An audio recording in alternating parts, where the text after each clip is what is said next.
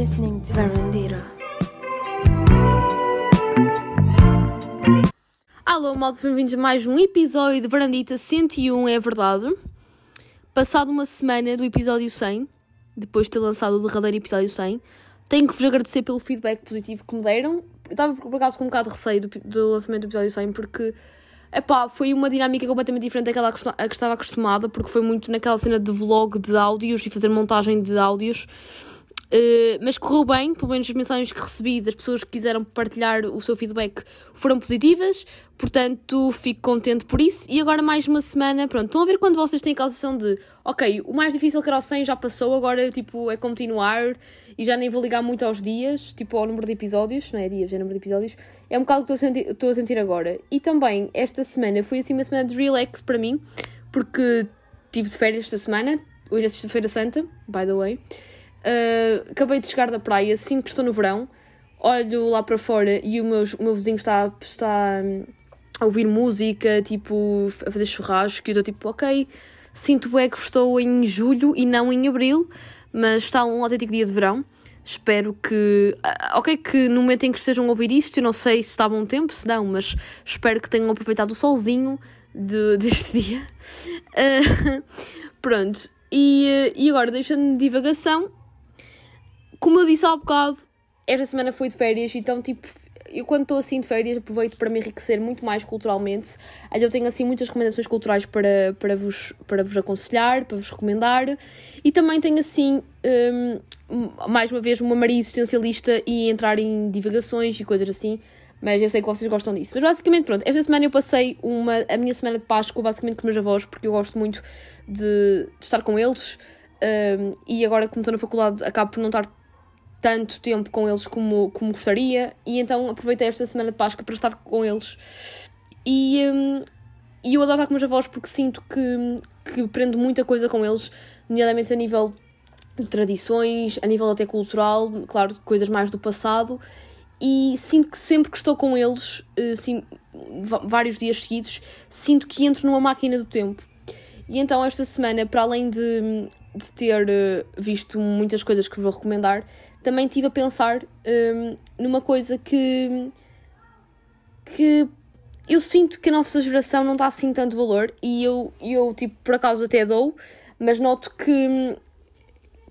que é uma coisa que está-se a perder um bocado, este tipo de tradições, que são as tradições portuguesas, populares portuguesas, nomeadamente o folclore português, portanto a música folclórica, os grupos de folclore, o rancho, digamos, o fado, e muitas das tradições típicas portuguesas, que eu sinto que agora a nossa geração, meio que, pá, não estou aqui a generalizar, mas sinto que agora...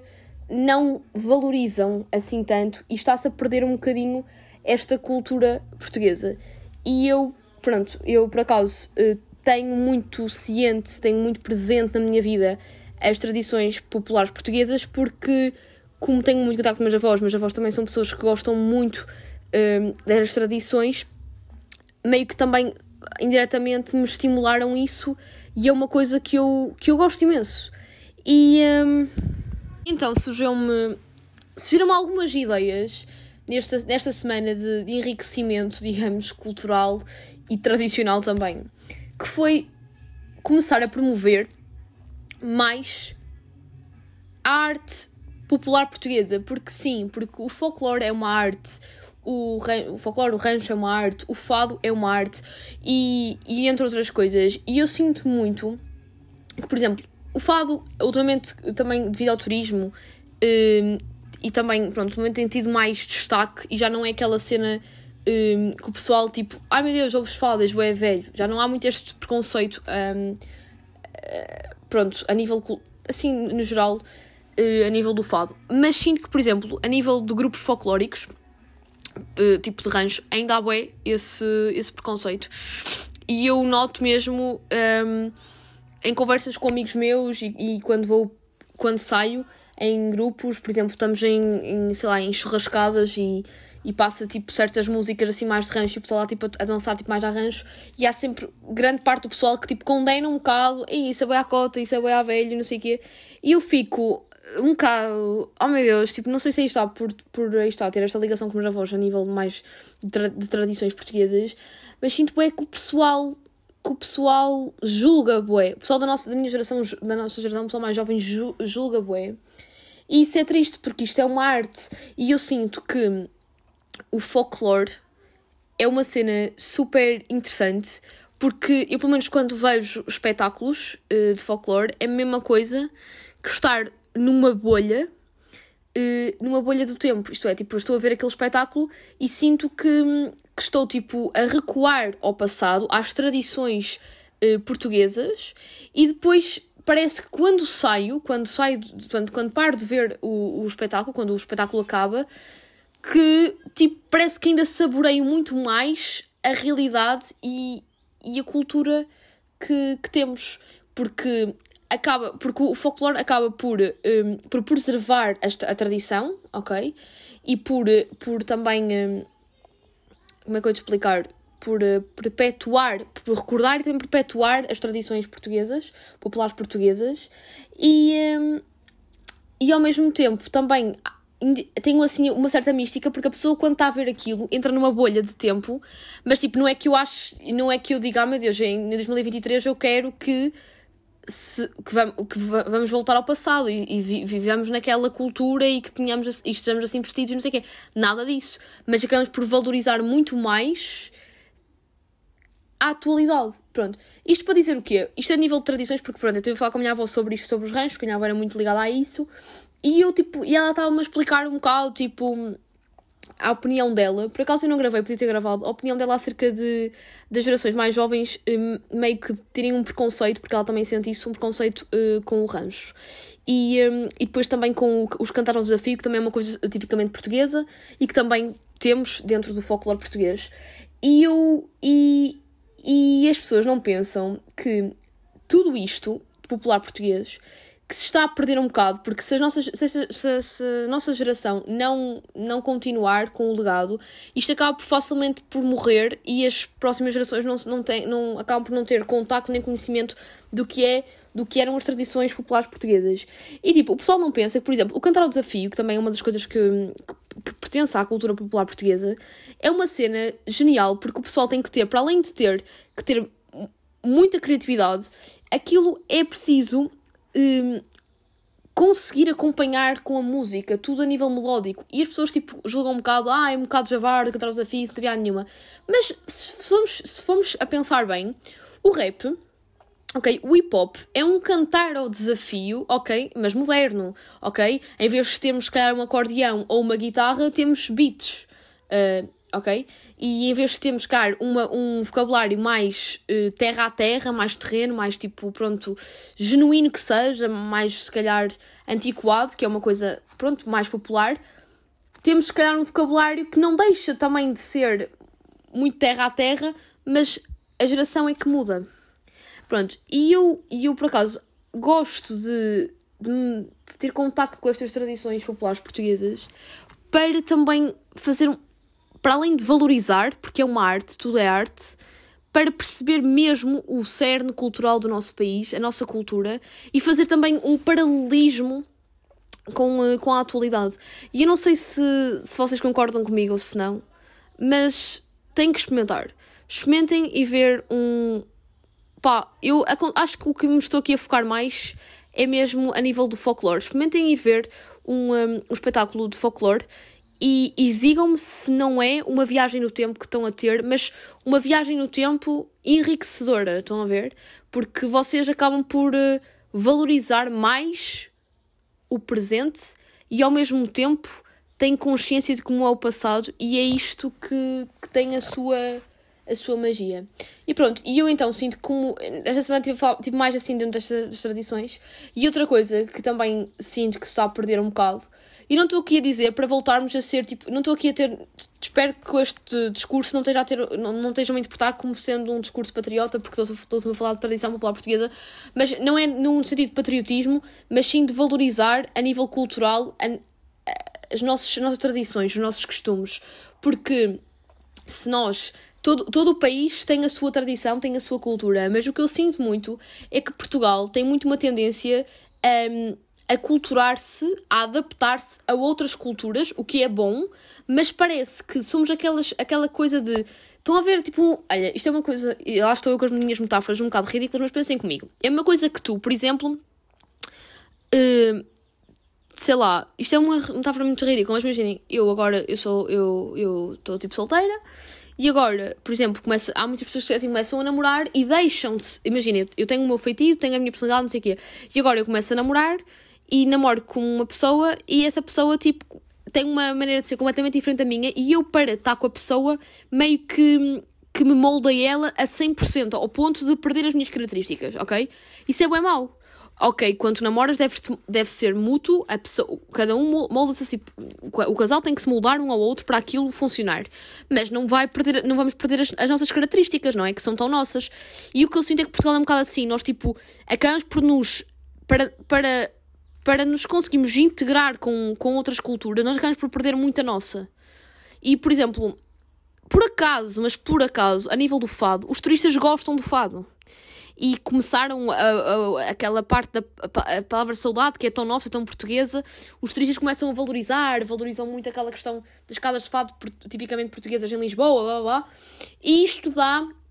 Ok, por acaso temos a sorte que os turistas gostassem, mas eu aposto tudo que se os turistas não valorizassem, o fado também não tinha qualquer tipo de impacto tão grande na nossa cultura. Porque parece que nós só conseguimos dar valor ao que é. Eu não digo nós todo, não é que toda a gente seja assim, mas parece que no geral a sociedade portuguesa só consegue dar realmente valor àquilo se tiver aprovação de fora. Já dizia essa de Queiroz nos Maias, que era uma das críticas que essa de Queiroz fazia nos Maias era mesmo essa, que nós só conseguimos dar valor aos estrangeirismos, ou se alguém de fora conseguisse valorizar o que era português. E é uma coisa, é como, por exemplo, se o Cristiano Ronaldo não tivesse impacto mundial, também não era nada a nível nacional, porque nós parece que temos de ter sempre aprovação de fora. É uma cena muito nossa, muito portuguesa, e isso, por acaso, é uma cena que me irrita um bocado. E, por exemplo, a nível do folclore, como ainda não está a ter não teve esta visibilidade tão grande como o fado tem, sinto que ainda é muito posto de parte. E porquê é que eu também estou a falar disto? Porque... a nível do folclore. Porque, pronto, para além dos meus avós gostarem e de eu já ter tido o privilégio de ver de espetáculos e gostar e esse tipo de coisas, e acho genuinamente belo um espetáculo do folclore, acho interessante, acho uma mística muito interessante. Também, apercebo-me quando vou a churrascadas com o pessoal, não sei o quê, e começamos ali já numa de javardar e estamos depois a ouvir música pimba e depois já estamos a ouvir música mais que pede para dançar folclore. Já tive a experiência de estar, por exemplo, eu nunca andei no folclore, mas tipo a dançar, a estar a dançar com amigas minhas e amigos meus, tipo assim, numa de folclore, e havia malta que estava tipo a condenar numa de gozo, mas tipo, é aquele gozo de que realmente não acharem realmente piada e de ser uma coisa que associam é uma coisa muito passada, muito antiquada e muito démodé. E não tem que ser assim, porque tu tens a sua arte. E então, tipo, eu decidi falar neste podcast disto, porque isto, esta semana estive mais em contacto com as tradições, tipo, com os meus avós, e questionei-me sobre isso, e já estou aqui a ter umas ideias para promover isto mais para a malta da nossa idade. Já comecei a ter aqui umas ideias, mas tenho que ver se serão fáceis de executar aqui para o podcast. Mas depois, mais tarde, irei-vos dar upgrades. Mais coisas que vos quero dizer. Depois outra coisa que também tive contato, pronto, a nível, por exemplo, outra coisa que sinto que também há muito um preconceito é a nível das feiras tipo típicas, que está em todo lado, mas também sinto que há um preconceito hoje em dia, tipo, há muitas coisas que há preconceito na nossa sociedade e acho, a nível de tradições, e eu acho que era giro... lutar-se contra esta corrente de estar-se a perder a tradição. Mas está, tipo, não estou de todo aqui a apelar a um discurso patriota, porque não quero de todo. É simplesmente a nível cultural de valorizar a cultura e de sentir que deve haver esta importância. Que deve-se ter esta importância, deve-se dar visibilidade e não preconceito. Porque é super... Não estou aqui a dizer que condena aqueles que não curtem de folclore, não estou aqui a dizer que condena aqueles que não curtem de fado, que é super normal, todos nós temos nossos gostos, há pessoas que gostam mais, outras que gostam menos, outras que nem sequer gostam, e tudo bem, está tudo bem assim, mas acho que não deve haver este preconceito a generalizar-se, que sinto bué cá isto. Nós cada vez temos mais preconceito, apesar de a nossa geração ser muito considerada nada de preconceito, é bué, lutar pela igualdade, mas sinto que onde se sinto que ainda conseguimos ter mais preconceito a nível das pequenas coisas do que se calhar já são dos nossos pais ou dos nossos avós, não sei, tipo, condenem-me se acharem que não, mas tipo, yeah, é simplesmente a minha opinião e pronto. Pois, outra coisa muito engraçada que eu apercebi-me é que eu não sabia, isto, eu estava com o meu avô e o meu avô estava-me a falar sobre, volta e meia ele fala sobre a Guerra Colonial, e ele também já esteve aqui no podcast, já há quase há 2 anos, a falar sobre a sua experiência na Guerra Colonial, portanto se quiserem ouvir o episódio podem ouvir, mas eu tenho a ideia que ele não falou deste pormenor que eu vou agora contar. Pronto, eu estava, foi ontem em casa do meu avô, dos meus avós, e o meu avô estava tipo a cantar uma música tipo popular portuguesa, mas era tipo mais tipo um género de um fado. E ele estava, tipo, a cantar sempre aquilo e perguntou-me assim, na boa, se por acaso eu sabia quem cantava aquilo e se por acaso eu encontrava na net a música, e eu por acaso encontrei. E a música é o Fado da Despedida, e é da fadista Ada de Castro, que ela ainda está viva, mas, tipo, não tem, assim, muita visibilidade, por acaso, a nível do fado português, porque isto é outra coisa, parece que nós só valorizamos quem está no ativo ou quem é jovem, porque parece que chega ali uma idade... a nível artístico, na arte no geral, parece que nós não valorizamos, pronto.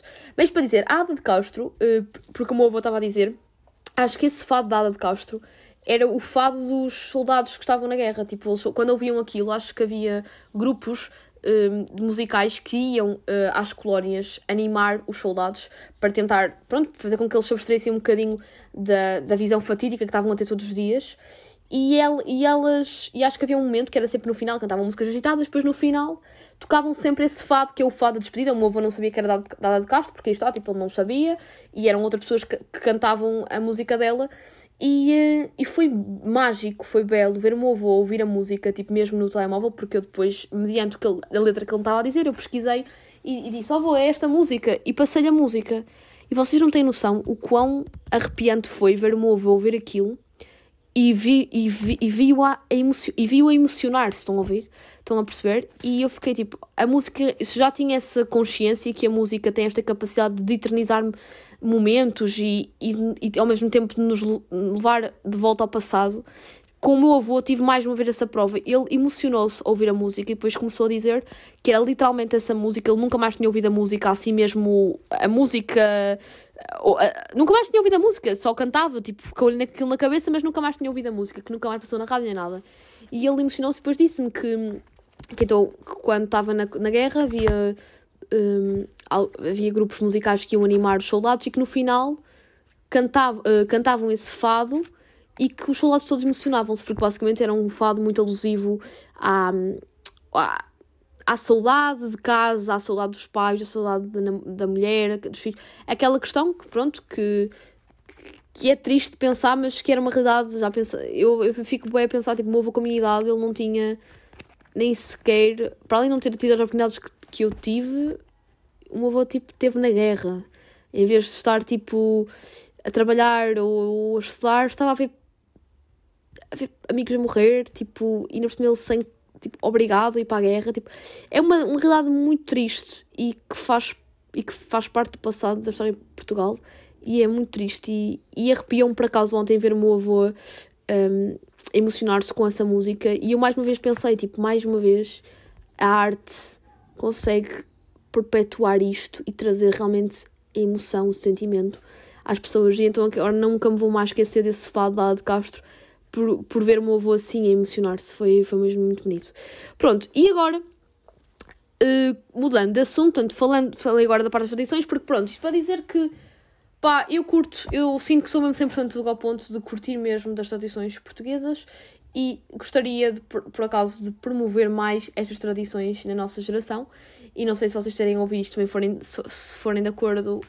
ou que eu estou aqui a dizer, se estiverem de acordo, digam-me, mandem-me mensagem, que vamos fazer a secar aqui um conceito todo inovador a nível de tradições populares portuguesas. Why not, né? Pronto, já viram o que era? Agora lembrei-me, já viram o que era? Tipo, trazer malta de folclore, do fado, dos cantares ao desafio, tipo, aqui ao podcast. Era bem genial. Olha, é uma questão de pensar. Pronto. Agora, mudando de assunto, e outra das coisas que pronto, tenho nada a pensar, para além desta cena das tradições portuguesas, que foi uma coisa que eu tive mais em contato esta semana, também estive a pensar, eu tenho conversas com amigas minhas que temos, pronto, estou numa altura da minha vida em que estou numa altura de mudança de ciclo a nível profissional, académico, ou que seja, porque pronto, estou no último ano da minha licenciatura e estou prestes para entrar em mestrado, mas a partir do momento em que entras em mestrado já estás a começar a perceber que tipo, estás cada vez mesmo, sei que isto soa estranho, porque eu repeti de uma forma estranha a nível, deve ter ficado estranho vocês a ouvir isto, mas cada vez mais estamos perto do mercado de trabalho e a sentir aquela responsabilidade da vida adulta e às vezes é desconfortável pensar nisto, porque é tão bom, não é? Porque imagina, agora eu estou a sentir que estou mesmo a chegar a um ponto em que estou mesmo, em que já não sou mesmo uma... Pá, eu sei que já não sou uma teenager, mas tipo... Cada vez me sinto mais adulta, estão a ver? E com mais responsabilidade, o que é bom, mas depois por outro lado também é assustador. E desconfortável. E então eu comecei a pensar que... existe sempre uma zona de desconforto na nossa vida. E que faz parte desta... Porque se nós não tivermos... Imaginem, se a nossa vida fosse toda confortável, eu acho que ia ser uma seca. No sentido em que, se nós não tivéssemos aquele estímulo de desafio, de medo, de insegurança, a tomarmos certas atitudes, e sentirmos essas cenas todas de adrenalina, tipo, eu acho que nós acabávamos por perdermos a piada, perdermos... A vida deixava de fazer sentido se nós não tivéssemos estes desafios. E então, por muito que às vezes seja desconfortável vivermos nesta incerteza e neste medo de o que é que eu vou fazer agora, ai meu Deus, nesta ansiedade, eu acho que ao mesmo tempo é quase... É mesmo necessário. É por isso que todos nós temos momentos de desconforto, momentos de ansiedade e por aí fora. E é possível que com uma facilidade muito grande... se possa instalar em nós uma espécie de timidez, uma espécie de um medo de mudança. Temos aquele receio de haver esta mudança. E eu tenho bué medo, comecei a pensar nisto, de, por exemplo, com este medo de arriscar, de acabarmos presos a algo que não gostamos, presos, por exemplo, a empregos que não gostamos, presos em relações pouco saudáveis, presos a atitudes que não nos ajudam em nada, só por termos medo de arriscar. Porque chamamos a isto, por exemplo, uma pessoa que esteja tipo, sei lá, eu não consigo imaginar eu estar tipo 30 anos no mesmo local de trabalho, porque ao mesmo tempo, por muito que gostasse do início do trabalho, eu acho que iria me sentir monótona no trabalho, a não ser que seja um trabalho que fosse sempre estimulante a este nível, estar sempre em constante mudança. Mas tipo, aquelas pessoas que dizem, eu gosto bem de estar na zona de conforto, muitas vezes esta zona de conforto é precisamente o contrário. Porque esta zona de conforto torna-se uma zona de desconforto, uma zona de estagnação, uma zona de insatisfação, e é muito fácil de atravessar e sair dessa zona quando nós decidimos tentar. E é por isso que devemos olhar para esta zona de desconforto, ok? Como um profundo conforto, isto é, o conforto de sermos a melhor versão possível de nós mesmos, de sermos, algo que transcende os padrões estabelecidos de comportamento, de sermos algo mais humano e menos programado, e deixarmos de estar estagnados, porque sinto bué, que há bué malta nesta zona, imagina, obviamente que nós temos, eu às vezes tenho medo de... Oh meu Deus, o que é que vem a seguir? Imagina, nesta altura da minha vida, que tipo, que estou bem, tipo, ok, agora vou para mestrado e a seguir, tipo, já vou estar mesmo na minha vida adulta, tipo, e obviamente que dá-nos medo, dá-nos ansiedade, tipo, estas responsabilidades de estarmos cada vez mais próximos da vida adulta a sério, 100%. E uma pessoa às vezes prefere estar, tipo, eu às vezes quando estou naqueles dias de preguiça, apetece-me estar, tipo, pensar, eu só quero estar na faculdade para sempre. Mas não, caramba, não vais ficar, tipo, primeiro isso é impossível, mas tipo... Quem diz faculdade diz emprego, não vais ficar no teu emprego 30 anos ou 40 seguidos. Quando se cá tens todo o mundo para descobrir diferente, novas experiências, e vais estar aí acomodado porque, porque estou na minha zona de conforto. Não, malta. Nós temos que encarar, e isto tem umas trigger esta semana também, encarar a zona de desconforto como uma zona de conforto. Isto é, em vez de considerarmos pejorativo estarmos na zona de desconforto, que é sentirmos assim estranhos, passarmos a usar essa zona de desconforto como uma zona de conforto, de encararmos a zona de desconforto como algo bom, como algo estimulante. O facto de não sabermos o que é que vai acontecer a seguir, o facto de termos que arriscar, em vez de ser algo que seja tipo negativo, porque aí tipo, vou ter que arriscar isto, vou ter que tentar fazer esta cena, aí estou a mãe aqui acumulada. Não, tentar encarar que não, isto é que é bom. Agora o conforto de estar sempre em casa, sempre no mesmo trabalho, não ter grandes aventuras, não? Isso sim, esse conforto vai ter que passar a ser no teu dicionário e na tua mente o teu desconforto. E o teu conforto vai ter que passar a ser o desconforto de vais ter que arriscar, de não saberes o que vai acontecer amanhã. Pronto, eu comecei a encarar começar a encarar isto como uma filosofia para ser mais estimulante para mim fazer novas coisas, porque eu confesso, malta, que estive aqui numa altura, uma fase, se calhar vocês até perceberam no podcast que eu não tinha assim grande conteúdo a acrescentar, houve um mesito ou dois, para aí novembro, dezembro, que eu não tinha assim grande criatividade a nível podcast, porque eu estava a passar por uma fase de desconforto, mas no sentido de passar por um bloqueio criativo, uma crise existencial, e eu pensei, tipo, pá, não posso continuar assim. E então agora tenho vindo a obrigar a fazer coisas que me podem deixar um bocado desconfortável, ok?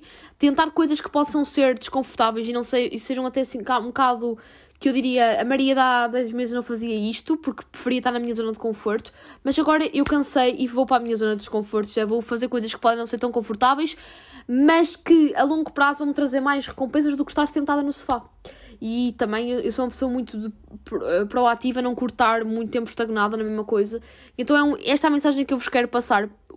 Passarem, tipo, esta cena da zona de desconforto passar a ser a vossa zona de conforto.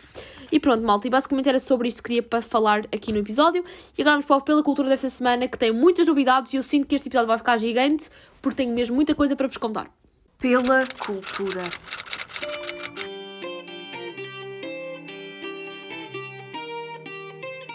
Então, no Pela Cultura desta semana temos várias novidades, nomeadamente a nível de documentários, de séries e música, portanto acho que nada melhor que um Pela Cultura assim, né? Começando então pelos comentários, neste caso pelo documentário, porque é só um documentário que eu vos vou recomendar, é o documentário do David Bowie, que é Moonage Daydream. O documentário é um documentário sobre a vida do David Bowie, só que eu achei genial, é dos meus comentários favoritos, assim até sobre músicos, porque fizeram uma manipulação de vídeos raros do David Bowie, de entrevistas, e meio que o documentário é todo narrado pelo David Bowie, obviamente que de uma forma manipulada, porque este documentário é de 2022, é muito recente, é de setembro de 22, foi produzido pela HBO da Alemanha, não saiu na HBO Portugal, mas saiu nos cinemas portugueses, em alguns, não saiu assim em todas as salas de cinema, mas esteve disponível pelo menos nas salas de cinema do Porto e de Lisboa, teve, e eu não tive a oportunidade de ver no cinema, portanto vi na net, mas fiquei fã, porque, como eu estava a dizer, o documentário é narrado e é através de imagens sublimes e, como aqui no Google diz, caleidoscópicas, nunca antes vistas. Porque, a nível de realização, a produção disto está muito bem feita, porque conseguem... É uma experiência bastante imersiva. Imagina, eu acho que se fosse ver este documentário ao cinema, eu ficava maravilhada ao ver isto num grande ecrã, porque, tipo, para além de terem conseguido ir buscar entrevistas raras de David Bowie, também conseguiram fazer tipo efeitos especiais nestas mesmas entrevistas e nesta mesma manipulação de vídeos e imagens. E depois é muito bom para quem é fã de David Bowie, que é o meu caso, para perceber ainda melhor a obra do David Bowie e também a maneira de ser dele e ele enquanto artista e enquanto criativo, que é tipo qualquer coisa de fora de série. E eu gostei mesmo muito de ver este documentário, então eu aconselho-vos a ver. Ele não está disponível em streaming, eu vi mesmo na pirataria, portanto, já, #viva a pirataria. Pronto, isto é a minha recomendação de documentários. E agora vamos para a recomendação de séries. Vou-vos recomendar duas, sendo como eu já recomendei indiretamente no episódio 100. Pronto, eu tenho já tinha recomendado no episódio 100 a série The Last of Us, com o daddy da net, que eu estou tipo com uma grande crush nele, que é o Pedro Pascal. Pronto, recomendo-vos essa série, mas agora, este episódio, vou-me centrar mais na série Daisy Jones and the Six, que, atenção, ok, não é primeiro surgiu o livro e depois a série, portanto a série é baseada no livro da Taylor Jenkins Reid, eu não sei pronunciar, e depois a série é da autoria da Reese Witherspoon, que é uma atriz bem conhecida, pronto, e ela produziu a série Daisy Jones and the Six, e a série está a ser um sucesso mundial, ao ponto de haver agora outra vez, eu estou agora com uma voz num sotaque estranho, agora está outra vez a existir o revivalismo dos anos 70, dos looks da moda dos anos 70, portanto aquele look mais bowl style, hippie, e depois também está a haver um grande... pronto, o Daisy Jones and the Six, há teorias que dizem que a história da Daisy Jones e The Six é inspirado na banda do Fleetwood Mac, da Stevie Nicks, e então também está a haver um grande rivalismo das músicas do Fleetwood Mac, que eu também gosto muito, sou muito fã, e eu gostei muito da série porque, para além de ser dos anos, é uma vibe anos 70, que eu tenho um grande amor pelos anos 70, para quem é Verandita do coração sabe bem disto, e pronto, e eu gostei muito da série. A série está disponível na Amazon Prime Video, eu estou a ver na Amazon, já acabei e confesso que, pronto, o final, uma pessoa ainda está no processo. Claro que quem já leu o livro já sabe o que é que há de esperar da série, claro que é sempre melhor lerem primeiro o livro e depois verem a série, eu por acaso vou fazer o contrário, eu já queria ler o livro há algum tempo, mas acabei por não ter a oportunidade de ler, então agora não consegui resistir, comecei a ver a série e só depois vou ler o livro. Claro que a experiência vai ser completamente diferente, porque a partir do momento em que eu já vejo a série, eu quando estiver a ler o livro já vou imaginar as personagens como vi na série. E por falar em personagens, temos um elenco muito bom, e o elenco, por acaso, um fun fact, a protagonista da série, que é que faz Daisy Jones, é a Riley Keough, e ela é a neta do Elvis Presley, e por acaso, um fun fact, ela canta, porque esta série acabou por ter um tremendo sucesso ao ponto da banda, a banda que é mesmo Daisy Jones and the Six, está a ser um tremendo sucesso na net, e eles vão fazer agora uma digressão nos Estados Unidos, para vocês verem como da série passou para a vida real assim no instante, e a Riley, a neta do Elvis Presley, ela admitiu numa entrevista que foi a primeira vez que cantou em público, foi para a série, ok? E ela, tipo, tem uma voz incrível, e então já a pessoa a dizer, oh meu Deus, seu avô, e não sei o quê, depois, temos também uma outra personagem que está na série, que faz de Karen, que faz também é membro integrante da banda, é a Suki Waterhouse, que é a namorada do Robert Pattinson e também é cantora. E ela tem tipo músicas incríveis, eu gosto muito das músicas da Suki Waterhouse. E há uma música que eu amo, que é To Love, que vos aconselho muito a ouvirem, portanto já está aqui uma recomendação musical ao mesmo tempo enquanto falo das séries. E depois também temos outra das protagonistas, é Camila Morrone, que faz de Camila também na série, é bem engraçada, ela chama-se Camila e ela na série também faz de Camila, e ela também ficou conhecida por ser a ex-namorada do Leonardo DiCaprio. E depois temos o Sam Claflin, que eu acho bué de giro também, e ele faz também, é o protagonista, é o rockstar, é o Billy Dunn da série, e então aconselho-vos mesmo a verem a série. Mas é assim, se quiserem ler o livro, talvez, e tiverem hipótese de o comprar ou de pedir emprestado a alguém, talvez leiam primeiro o livro e depois vejam a série.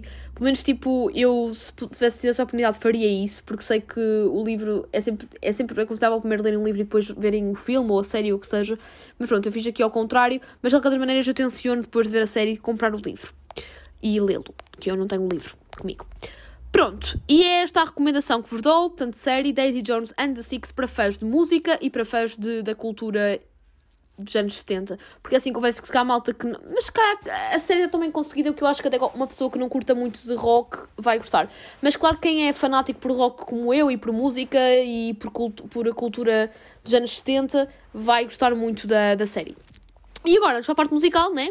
Que por falar em cultura dos anos 60, 70, a recomendação que eu vou agora fazer de álbum é de uma artista que é completamente aficionada pela cultura dos anos 60, 70, que é a nossa querida amiga Lanita, neste caso Lana Del Rey, que lançou o seu último álbum agora no mês de março, que é o álbum Did You Know That There's a Tunnel... Ai meu Deus, estou a dizer tão bom! Que é o álbum Did You Know That There's a Tunnel Under Ocean Boulevard.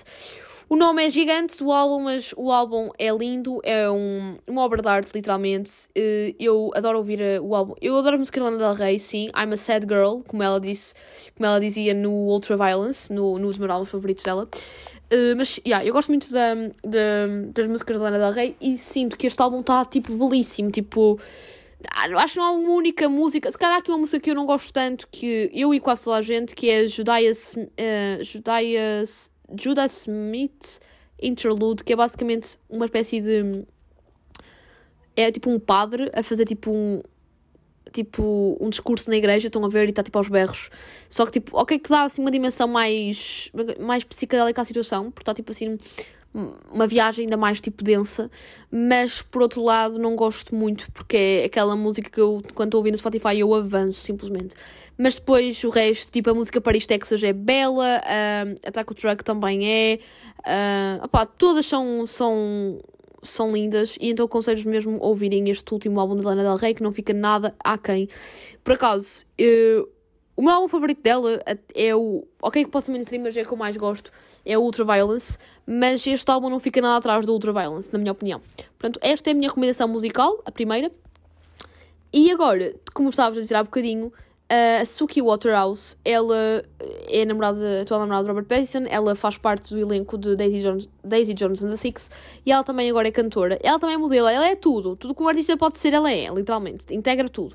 Mas pronto, ela também é cantora, e eu gosto muito, estou muito fã das músicas dela. Já antes da série eu já conhecia a Suki, atenção, não venham aqui dizer, oh meu Deus, descobriste a Suki Waterhouse com Daisy Jones and the Six. Não. Eu vou ser sincera, eu descobri a Suki Waterhouse por ser namorada de Robert Pattinson, porque eu sou completamente obcecada pelo Robert Pattinson, é o meu crush de infância e continua a ser o meu pequeno, eterno crush, né? E então, tipo, como qualquer rapariga que tenha crush no Robert Pattinson, vai ver, tipo, o seu historial de namoradas. E apercebimos já para aí há 10 anos que ele, foi na altura da pandemia, exato, que ele namorava com uma modelo, que ela na altura era conhecida por ser só modelo. E depois eu, a partir daí, do nome da modelo, fui buscar e apercebi-me que ela, para além de modelo, também era cantora e que também era a ex-namorada do Riley Keough. E eu fiquei, ok, essa menina é só, tipo, a mais sortuda, quer dizer, namorou com o Riley Keough, que é um dos homens mais bonitos de Hollywood, e também agora atualmente namora com outro homem dos mais bonitos de Hollywood. Olhem, não sei, né? Não consigo entender a mulher. É uma sortuda. Mas ela tem muito talento, gosto muito dela, tanto como atriz como cantora. Mas cantora, tipo, para mim é aquela cena, tipo, gosto mesmo muito das músicas dela. Dá muito vibes de Alexander Savior, que não sei se vocês sabem, que era... É uma amiga do Alex Turner, ok? Que também é britânica. A vibe das músicas da Suki Waterhouse é muito familiar com as da Alexander Savior. Não sei se vocês conhecem a obra da Alexander Savior, mas, tipo, tem que... Aconselho-vos a pesquisarem, porque a produção das músicas da Alexander Savior é produzido pelo Alex Turner dos Arctic Monkeys. Mas pronto, mas eu gosto muito das músicas dela. Ela lançou agora em 2022 um álbum que é o I Can't Let Go, que tem muito aquela vibe de Brigitte Bardot, assim, a capa, gosto muito. E a minha música favorita... Eu gosto de várias músicas da Suki, mas a minha música favorita, como disse há bocadinho, é mesmo a música To Love. E é mesmo essa música que eu vou me despedir aqui em Verandita, porque, pronto, eu podia passar a Lana Del Rey, mas eu sei que mais depressa vocês conhecem as músicas de Lana Del Rey deste novo álbum do que propriamente, se calhar, da Suki. E então vou passar a esta música, é mais recente dela, é um single que ela lançou este ano, ok? Em 2023, portanto é mesmo recente, e pronto, e vou então me despedir aqui de Verandita com a música To Love da grande Suki Waterhouse.